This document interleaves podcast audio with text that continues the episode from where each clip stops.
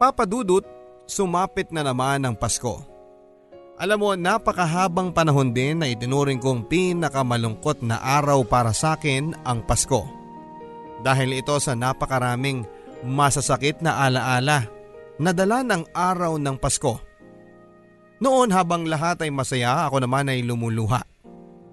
Pero nagbago din ang lahat. Naghilom na rin ang mga sugat sa puso ko. At ang Pasko ay natutunan ko na rin gawing masaya. Ako nga pala si Bebong at bumabati sa inyong lahat ng belated Merry Christmas. Dear Papa Dudut, Sa abot ng alaala ko, siguro ay siyam na taong gulang ako noong Paskong yon na buo pa ang pamilya namin. Kahit halos wala kaming handa, ay magkakasama pa rin kaming buong pamilya. Nakakain ng Noche Buena. Ginigising kami ni Mama ang mga kapatid ko kapag alas 12 na. Ako naman ay nasa kalsada ako ng palengke at nagtitinda ng pambalot ng regalo o gift wrapper. Kinuha ko ito sa malapit na bookstore sa palengke at pinatungan ko ng dalawang piso o limang piso para namang kumita ako. Oo Papa Dudut, musmus pa lamang ako ay negosyante na ako. Napakalapit kasi ng bahay namin sa palengke kaya naman maaga kong natutunan ang pagtitinda ng kung ano-ano. Tendera din kasi si mama noon ng gulay kapag umaga. Tapos sa hapon naman ay tumatanggap na siya ng labada na siya namang ginagawa niya hanggang sa gumabi na. Si Papa naman ay driver ng jeep. Pero ni minsan ay hindi ko siya nakitang nag-abot ng pera kay mama. Kay Tita Angela at sa mga pinsang ko narinig noon na may kabit daw si Papa. At doon daw niya ibinibigay ang perang kinikita niya sa pamamasada. Madalang ding umuwi sa amin si Papa noon pero mas gusto ko pa ngang huwag na siyang umuwi kasi kapag nandun siya sa amin, naiinis lang talaga ako. Utos ng utos at laging galit at sinasaktan niya ako at si Mama. Maaga din akong nagkaroon ng puot sa aking ama dahil sa ugali niya papadudot. Iniisip ko nga dati na baka hindi siya ang tunay naming ama kasi bakit ganun siya sa amin. Hindi siya kagaya ng ama ng mga kaibigan ko, lalo nang hindi siya kagaya ng papa ni Margaret. Yung papa ni Margaret ay napakabait at mahal na mahal niya si Margaret. Samantalang si papa, Hay, kahit sino siguro ay hindi siya gugustuhing maging ama. Sampung taong gulang ako noon nang iwanan kami ni Papa. Taong 2001. Iniwan niya kami kasi may iba siyang babae na ayon kay mama ay mas bata, mas maganda, mas mabango at walang sakit. Si mama kasi noon ay nagkasakit ng tuberculosis. Pero noong sampung taong gulang ako ay hindi ko pa alam na ganon ang sakit ni mama. Basta ang natatandaan ko lang ay lagi siyang umuubo. Nangihina at lagi nakahiga at payat na siya. Pero napakabait ng mama ko. Isa siyang napakabuting tao. Ni isa ay wala akong maalalang nagawa niyang masama at sa halip ay puro kabutihan ang natutunan ko sa kanya. Ni hindi nga inaway o pinagsalitaan ng masakit si Papa noong araw na yon na inimpake na ni Papa ang lahat ng gamit niya.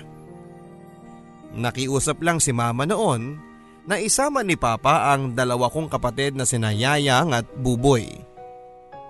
Walong taon lang noon si Buboy at si Yayang naman ay anim.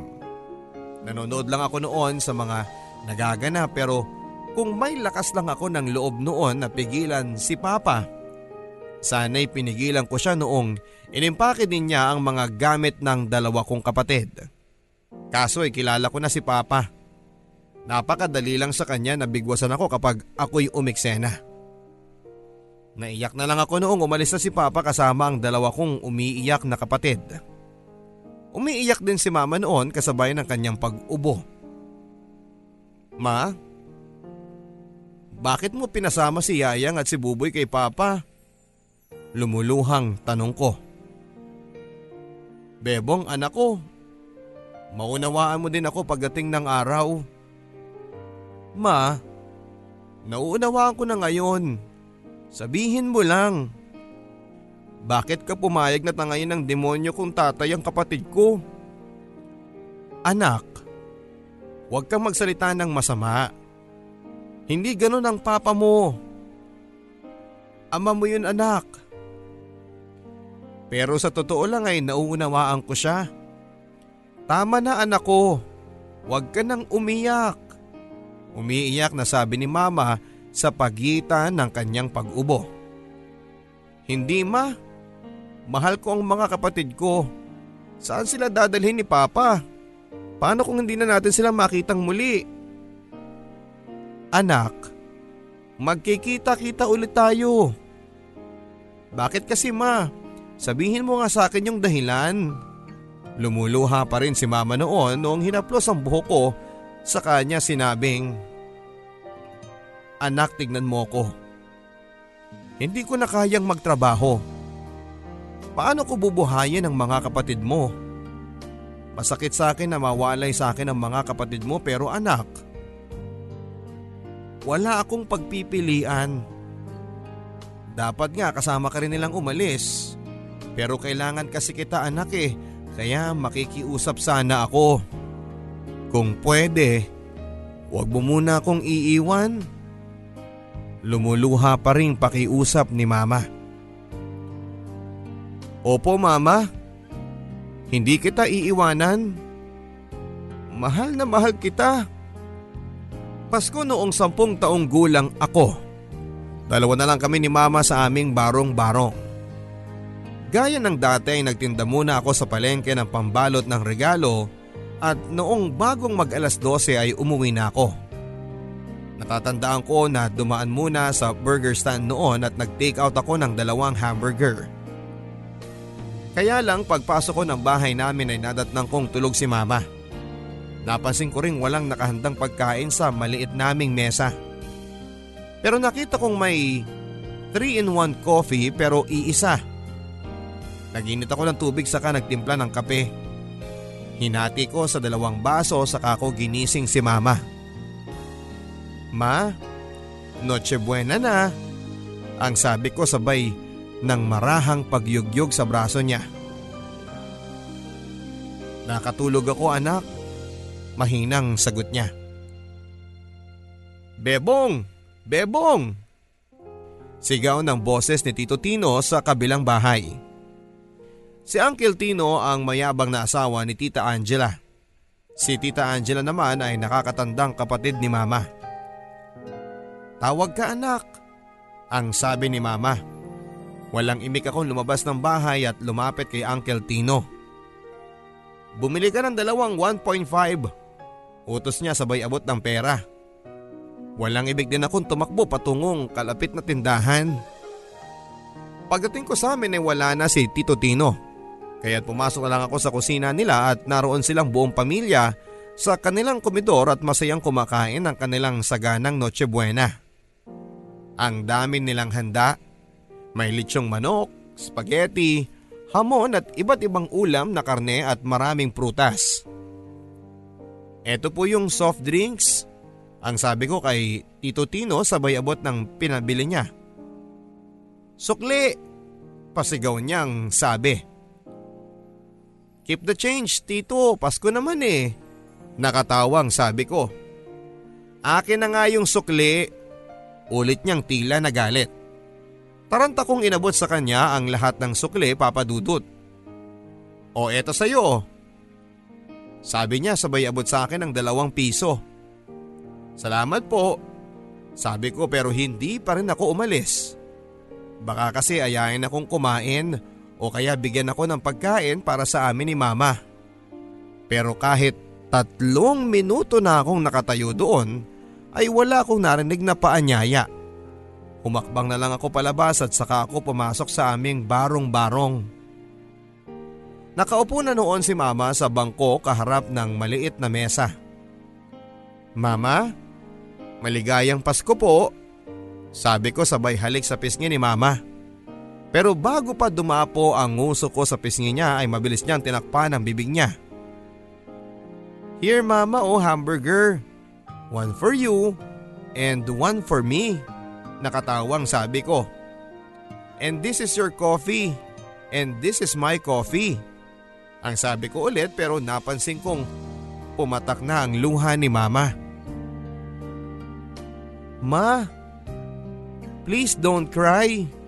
No crying on Christmas Day you know. Let's eat now. Kumusta kaya ang mga kapatid mo? Narinig kong sabi ni mama. They're fine. I think because Papa is with them and I think they are happy together and I am happy also because my beautiful and mabait na mother is with me on Christmas Noche Buena. And let's eat now our hamon burger. Nakita kong sumilay ang maliit na ngiti sa mga labi ni mama dahil sa joke ko. Ganun ko lagi kausapin si mama. English Carabao.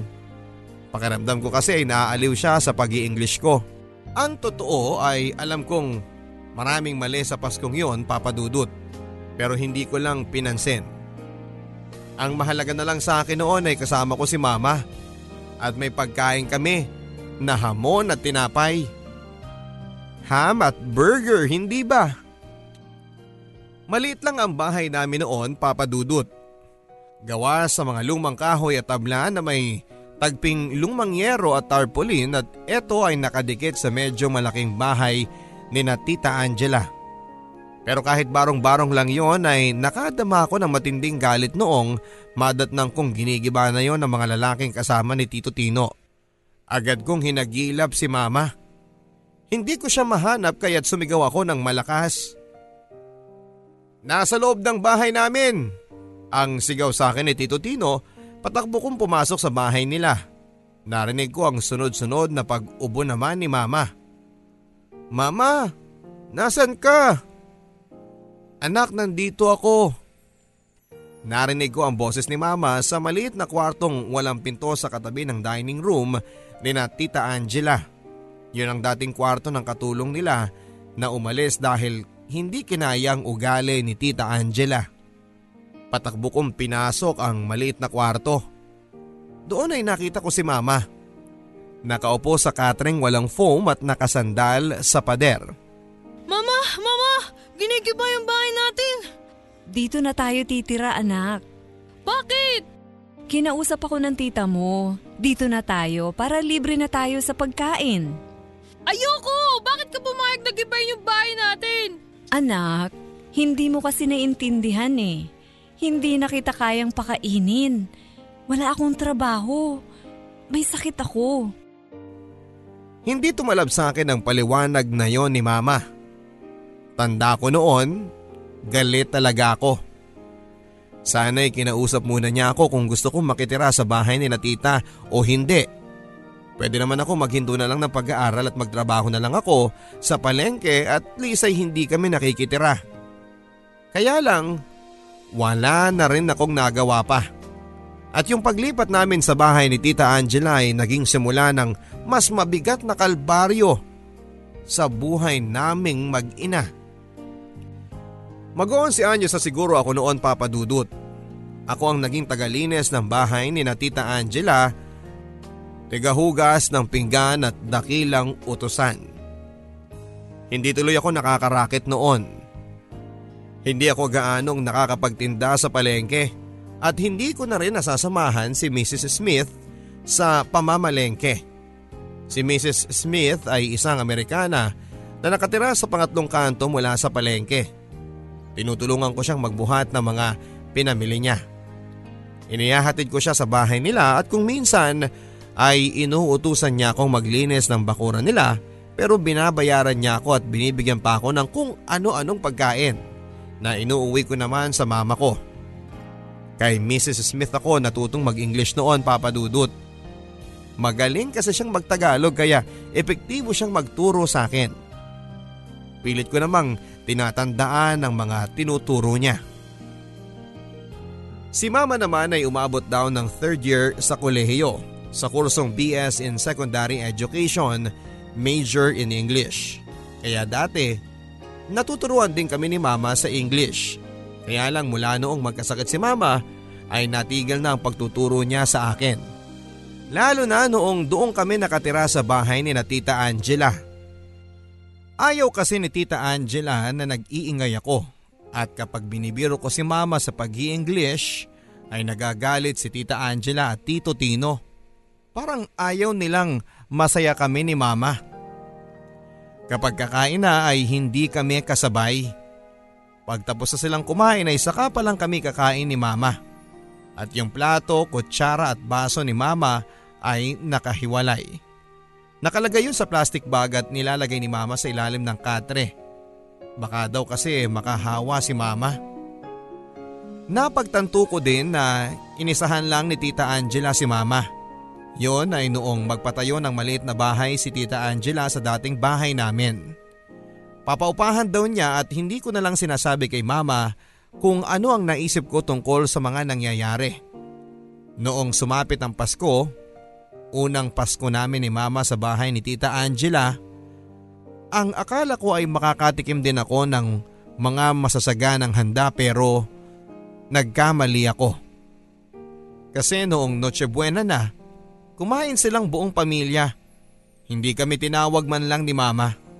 Nasa tabi lang din ang dining room ang silid namin ni Mama. Si Mama ay nakahiga sa katre. Ako naman ay nakahiga sa banig na nakalatag sa lapag. Nakikiramdam ako noon. Bukas na bukas ang mga tenga ko. Naghihintay na tawagin kami para sumalo sa kanilang Noche Buena. Kasi Pasko naman pero hindi yon nangyari. Sa isip ko noon, siguro kapag tapos na silang kumain ay saka kami tatawagin. Kaya lang may mga dumating silang bisita at napakatagal nilang kumain habang nagkwekwentuhan. Hanggang sa marinig ko si mama. Anak, matulog ka na. Matulog na lang tayo. Alang-alang kay mama ay dumanas ako ng matinding pagtitiis at sakripisyo sa pagtira namin kina Tita Angela. Pati ang paggamit ng banyo ay halos ipagdamot nila. Kapag mabaho naman ako ay nagrereklamo sila. Pero hindi ako nagrarason. Kay mama lang ako nagsusumbong papadudot. Mabaho daw ako eh, ayaw naman nila akong paliguin sa banyo nila. Hindi naman siguro ganun anak. Ganito lang ha, maligo ka kapag wala silang lahat. Pinilit ni mama ang ngumiti noon. You are right mama, sagot ko. Pero totoo anak, nangangamoy ka nga. Ang biro ni mama. Buti hindi ka pinipintasan ng mga kaklase mo. Hindi naman eh. Kapag ginawa nila sa akin yon, may dagok sila. Ay anak, wag ganon. Masama yon. Ano ba yung billing ko sa'yo? Pag mali at masama eh huwag gawin. Kapag mabuti at nakakatulong sa kapwa, yon ang dapat na gawin. I know mama, memorize ko na yan at saka kahit na hindi ako mabango, ako pa rin ang pinakagwapo sa klase namin. Hindi ko kukontrahin yan anak. Hindi lang dahil mama mo ako kundi dahil gwapo ka talaga anak. Minana mo yung kagwapuhan mo sa papa mo. Narinig kong sabi ni mama. Pero dahil doon ay nasira kaagad ang mood ko. Kahit na anong alaala kasi ni papa ay masama pa rin sa akin. Oh, bigla kang sumimangot. Ikaw kasi mama eh, binanggit mo na naman si papa. Eh sino ang gusto mong banggitin ko? Si Margaret. Tukso sa akin ni mama. Napangiti ako papadudot. Gusto ko kasi talaga si Margaret. Kahit mataba siya at napakasungit ay siya pa rin ang crush ko. Madalas akong asarin ni Margaret lalo na kapag mabaho ako o madumi ang damit ko. Pero kahit ganun siya ay madalas ko siyang bigyan ng mansanas. Kapag galing ako sa palengke at tumutulong ako sa pagbubuhat ng prutas sa tindahan ni Aling Tessa ay binibigyan niya ako ng prutas bilang bayad. Madalas ay dalawang mansanas ang ibinibigay niya sa akin. Yung isa ay para kay mama, yung isa naman ay para kay Margaret. Kaya lang, naalala ko nung una ko siyang bigyan ng mansanas. Ay, ayoko nga, napulot mo lang yan sa basurahan eh. Hindi, Hanep na to, ibinayad sa akin yan ni Aling Tessa. Ito ang isa para kay mama eh. Ayoko pa rin, dirty ang kamay mo. Buti sana kung nakasupot yan pero hindi eh. Hawak-hawak ng madumi mong kamay. So dirty na rin yan. Ang arte mo naman. Talaga. Ikaw na nga lang binibigyan eh, nagiinarte ka pa. Eh bakit mo kasi ako binibigyan yan? Wala lang. Wala lang? Crush mo ako no? Crush? Ikaw crush ko? Ang taba-taba mo eh, paano kita magiging crush? Pag sisinungaling ko. Ayaw ko kasing malaman niya na crush ko naman talaga siya kahit na mataba siya. Kaso na bad trip siya sa mga sinabi ko. Oo, mataba ako pero at least hindi ako mabaho. Hindi ako gusgusin at hindi ako namumulot ng mansana sa palengke. Diyan ka na nga. Che? Galit niyang sabi sa akin na sinabayan ng pagdadabog na pagalis. Alam mo Papa Dudut, mula noon ay hindi na ako pinansin ni Margaret. Iwas ng iwas siya. Kapag makita niya ako, lalayo na siya. Ang totoo papadudod ay binusog kami ni mama ng mabubuting aral na pilit ko namang sinasagawa kahit noong bata pa ako. Pero si Kuya Jan Jan, panganay na anak ni Tita Angela ay hindi yata naturuan ng mabuti. May isang araw kasi na nakita ko siyang nagsusugal sa palengke. Naka-uniform pa siya noon. Noong makita niya ako ay sinabihan niya ako na huwag ko daw siyang isusumbong sa mama niya. 14 lang noon si Kuya Jan Jan pero marami ng bisyo. Nagyoyoso na rin siya noon pero tatamaan daw ako sa kanya kapag sinumbong ko daw siya. Pero may isang araw na hindi ko makakalimutan. Galit na galit sa akin si Tito Tino. Pinagbibintangan niya ako na kumuha daw ng 500 pesos. Ka sa akin. Tito, wala akong kinuha. Hindi naman ako umakyat sa kwarto niyo eh. Magsisinungaling ka pa ha? Bulyaw niya sabay sunggab sa braso ko at akmang sasampalin ako pero narinig kong nagsalita si mama. Sa paglingon ko ay nakita ko nakatayo si mama sa may pintuan. Nanginginig. Alam kong pinilit lamang niyang tumayo. Kuya Tino, hindi magagawa ni Bebong ang ibinibintang mo. Kilala ko ang anak ko. Hindi siya magnanakaw. Eh sinong kumuha ng 500 ko? Ako din? Baka po si Kuya Jan Jan. Pero agad ko rin pinagsisihan ang mga sinabi kong yon. At tuluyan na nga akong nagsisi nang dumating si Kuya Jan Jan kinagabihan. Pinagalitan siya ni Tito Tino pero kasunod noon ay sinugod niya ako sa silid namin ni Mama. Hinila niya ako palabas, sa kanya ako binugbog. Pinilit ni Mama na tumayo noon at lumakad para awatin si Kuya Jan Jan. Pero hindi pa nakakalapit si Mama ay napaluhod na siya. Sa kasunod-sunod na umubo. Bulagta ako sa mga suntok at tadyak ni Kuya Jan Jan pero mabilis akong bumangon para tulungan si Mama. Pero hindi pa ako nakakalapit ay nakita ko nagsuka ng maraming dugo si Mama. Dugo na hindi maganda ang amoy. Nagsisigaw ako noon at litong-lito. Takot na takot. Pero parang napilitan lang si Tita Angela sa pagbaba ng bahay upang tignan kaming mag-ina. Pero nakita kong kinabahan din si Tita noong makita niya ang ayos ni Mama. Tumawag ka ng tricycle! Pasigaw na utos ni Tita sa akin. Mabilis ko naman siyang sinunod papadudot. Isinugod nga namin si Mama sa ospital. Isang public hospital yon. At kahit takot na takot ako ay hindi ko man lang makitaan ang mga nurse at doktor na magmadali para tingnan ang mama ko. Halos isang oras ang dumaan bago natanggap si mama sa ospital. Noon habang nakaratay siya sa katre ng ospital, ang dami niyang bilin sa akin. Ang sabi niya ay mangako daw ako na kahit na anong mangyari ay huwag akong gagawa ng masama.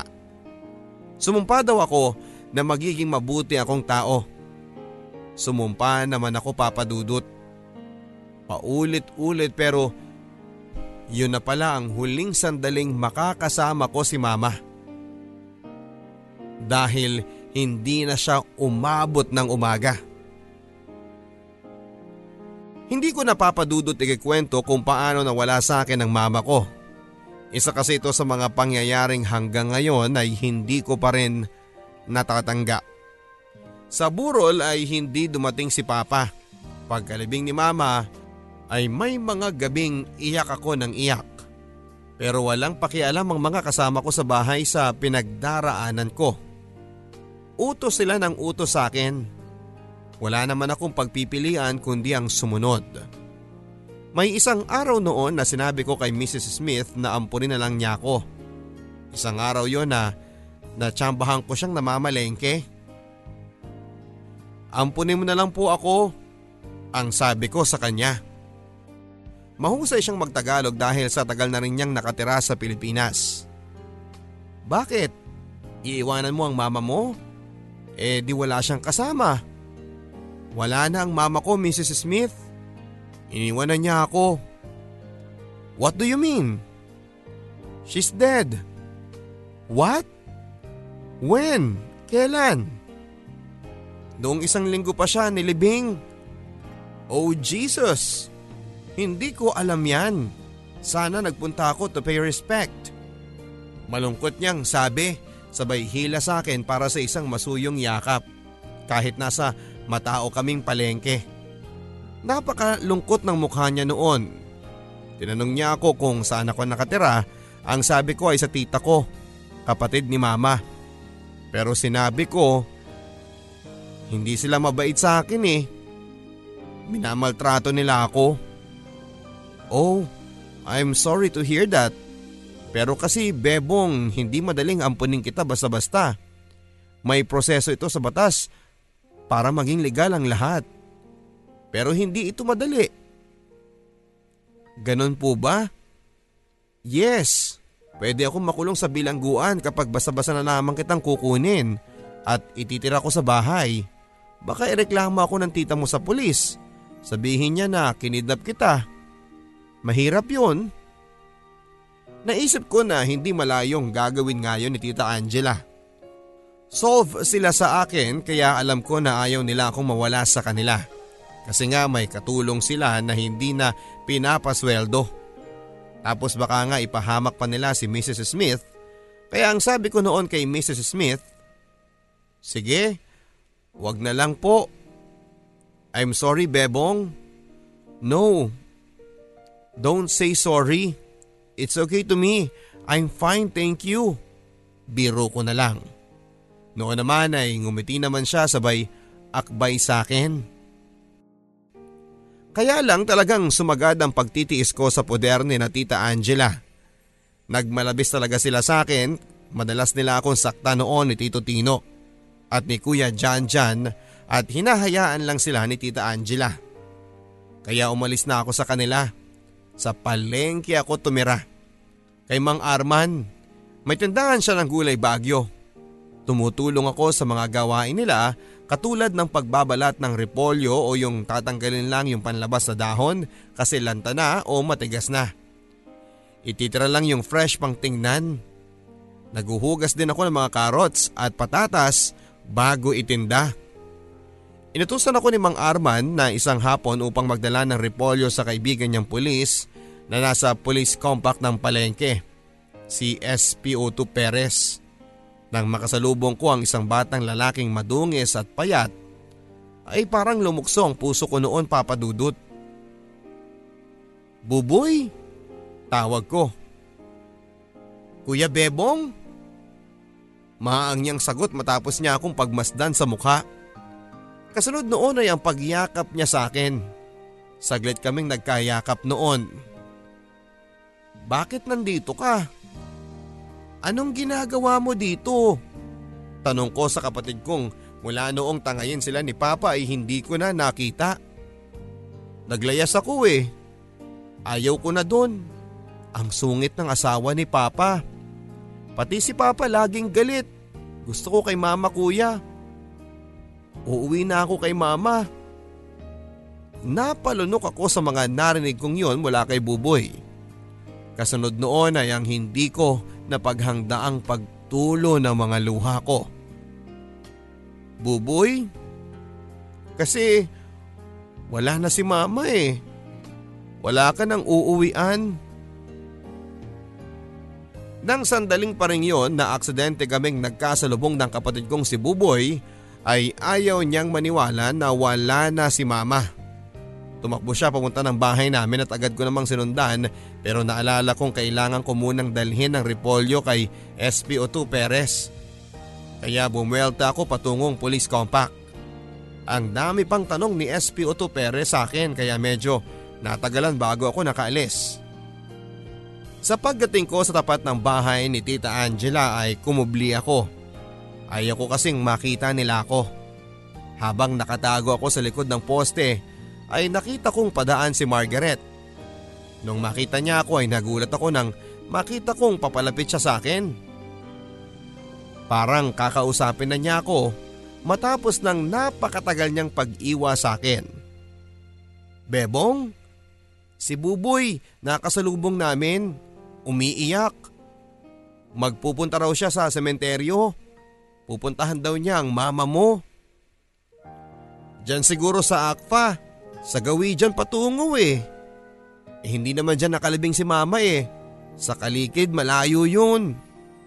Eh dyan nagpunta eh. Tumakbo nga eh at saka umiiyak. Gusto mo, sundan na lang natin. Wag na. Ako na lang.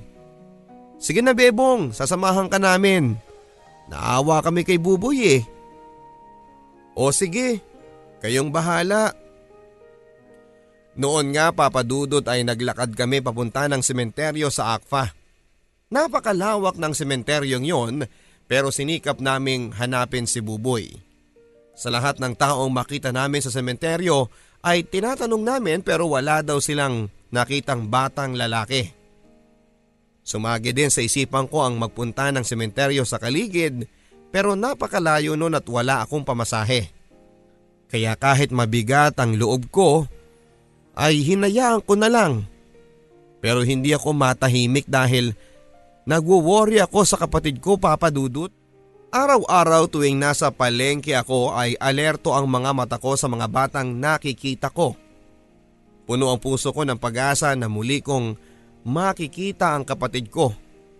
Pero ibang nakita ko, isang magandang pitaka. Lumingalinga muna ako bago ito pulutin pero nagmadali ako nang makita kong patakbo ang isang binatilyo para unahan akong pulutin ang magandang wallet. Kaso mas malapit ako kaya't ako ang unang nakadampot. Akin yan, sabi niya. Kilala ko siya. Siya si Marcus. Kagaya ko rin lang siyang mahirap at sumasideline sa palengke para magkapera. Bago pa niya ako maabutan ay tumakbo ako ng mabilis tangay ang pitaka. Noong makita kong hindi na niya ako sinundan ay kumubli ako sa isang gilid at tinignan ko ang laman ng pitaka. Ang daming pera at halos puro tigi isang libo at maraming card. Maraming ID at ATM cards. Kinabahan ako noon at natakot nang sa hindi kalayuan ay nakita ko si Marcus kasama ang mga barkada niya. Itinuro niya ako at mabilis silang humakbang papalapit sa akin. Muli akong tumakbo at may takot sa dibdib ko.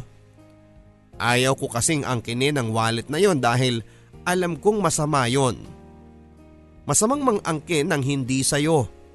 Baka multuhin pa ako ng mama ko kapag ginawa ko yon. Pero mas lalong ayaw kong mapunta yung kina Marcos. Tumakbo ako patungo sa police compact. Kay SPO2 Perez, doon ko sinoli ang wallet. Alam ko mas tama yon at magaan sa loob ko ang ginawa kong yon. Isang araw papadudot sa tindahan ng gulay ni Mang Arman habang naguhugas ako ng patatas ay tinawag ako ni Mang Arman. May pulis daw na naghahanap sa akin. Nagulat ako pero agad akong tumayo upang tignan kung sino ang naghahanap sa akin. Walang iba kundi si SPO2 Perez at may kasama siyang lalaki. Bakit po? Tanong ko kay SPO2. Eto si Bebong ang bata nagsoli ng wallet nyo. Ang sabi ni SPO2 Perez sa kasama niya noon at agad na ngumiti sa akin. Ah uh, sir, Pwede ba naming hiramin sandali itong bata? Ang sabi niya kay Mang Arman. O sige, isama nyo. Sagot naman ni Mang Arman.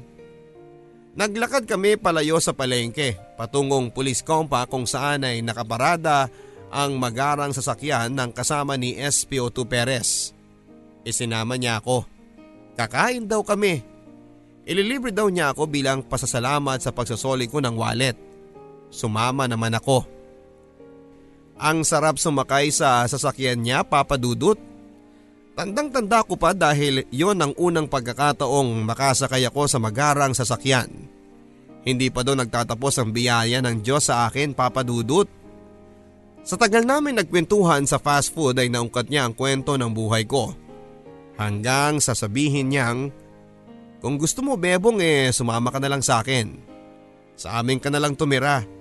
Total eh wala akong anak na lalaki.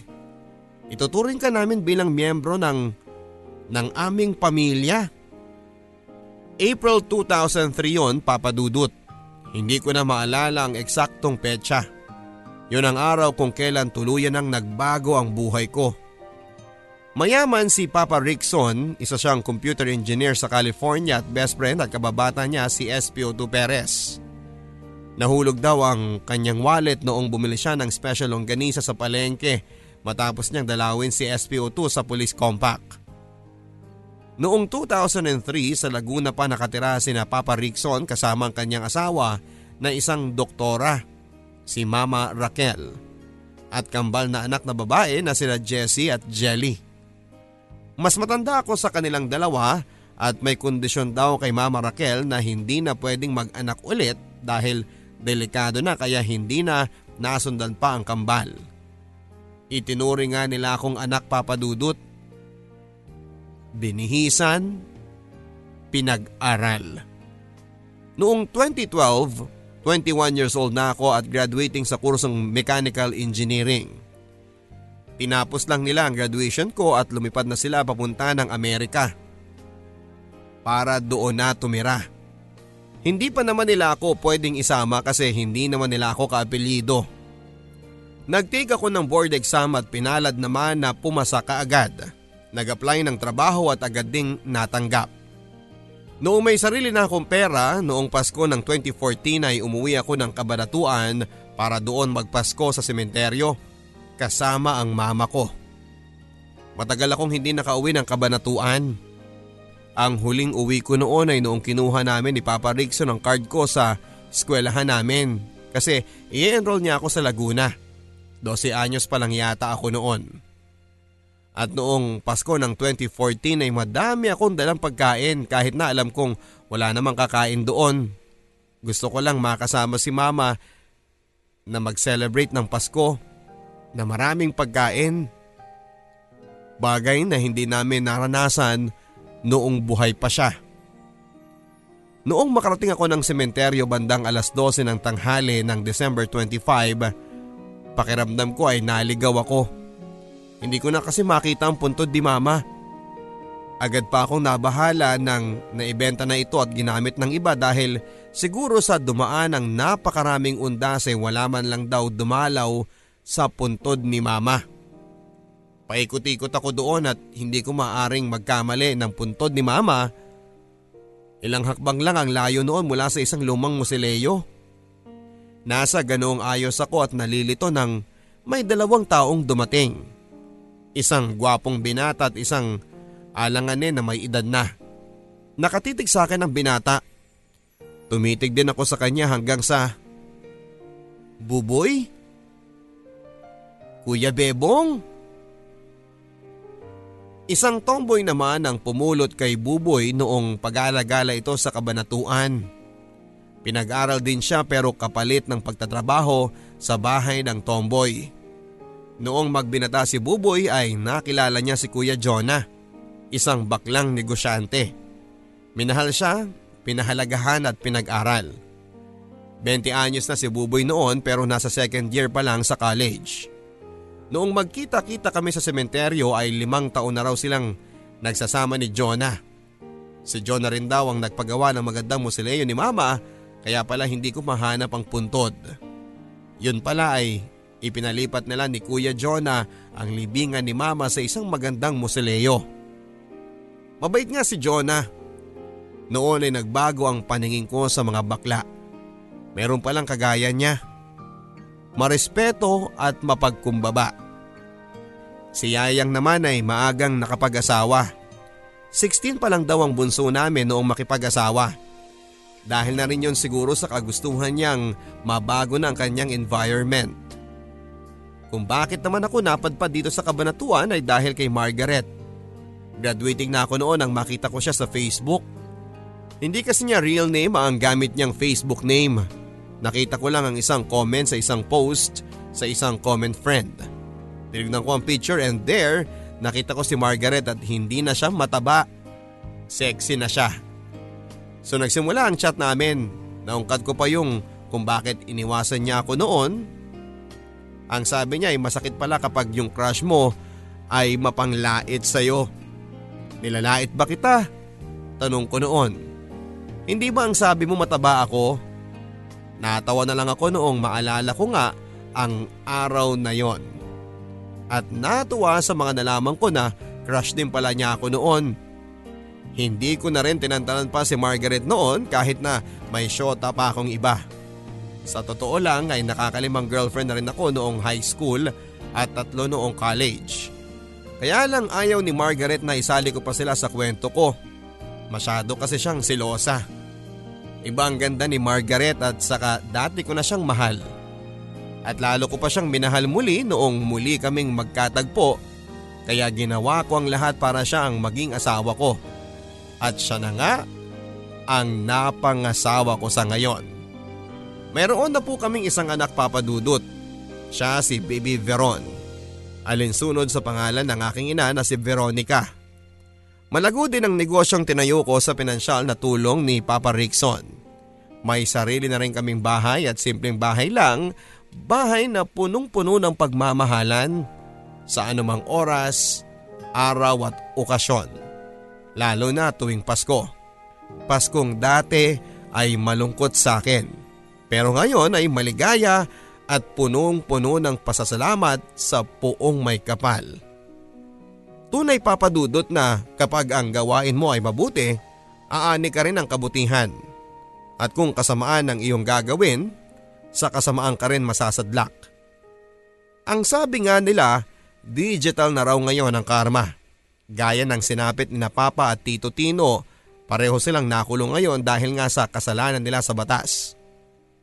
Alam kong masama ang magtanim ng galit papadudot. Napatawad ko na si Papa sa mga kasalanan at pagkukulang niya sa aming magkakapatid. Pero yung katotohanan na nawala na ang mama namin dahil sa pagiging irresponsable niyang asawa, yon ang hindi ko matanggap. Tuberculosis lang yung sakit ni mama noon at nagagamot yon kung ipinagamot sana ni papa. Pero hindi niya ginawa. Sa halip ay iniwan niya kami. Buhay pa sana ang mama namin ngayon kasama pa sana namin si mama ngayong darating na Pasko at mga Pasko pang darating. Gayon pa man, siguro'y kagustuhan na rin ng Diyos ang mga nangyari. Sa huli naman ay okay na kaming magkakapatid. Si Buboy ay isa ng ganap na seaman at sila pa rin ni Kuya Jonah. Si Ayang naman kahit na hindi gaanong sinuwerte sa buhay ay swerte naman sa asawa dahil mabait at masipag naman ang kanyang asawa. Hindi nga lang sila pareho nakatapos ng pag-aaral kaya't simple lang talaga ang kanilang pamumuhay. Kami ni Buboy ay magkatulong na nagpapaaral sa anak ni Yayang kasi ayaw naming danasin ang pamangkin namin ang dinanas naming hirap noon. Well, sa huli ay napatunayan kong tama lahat ng iniwang aral sa akin ni mama. Kung mabuti, gawin.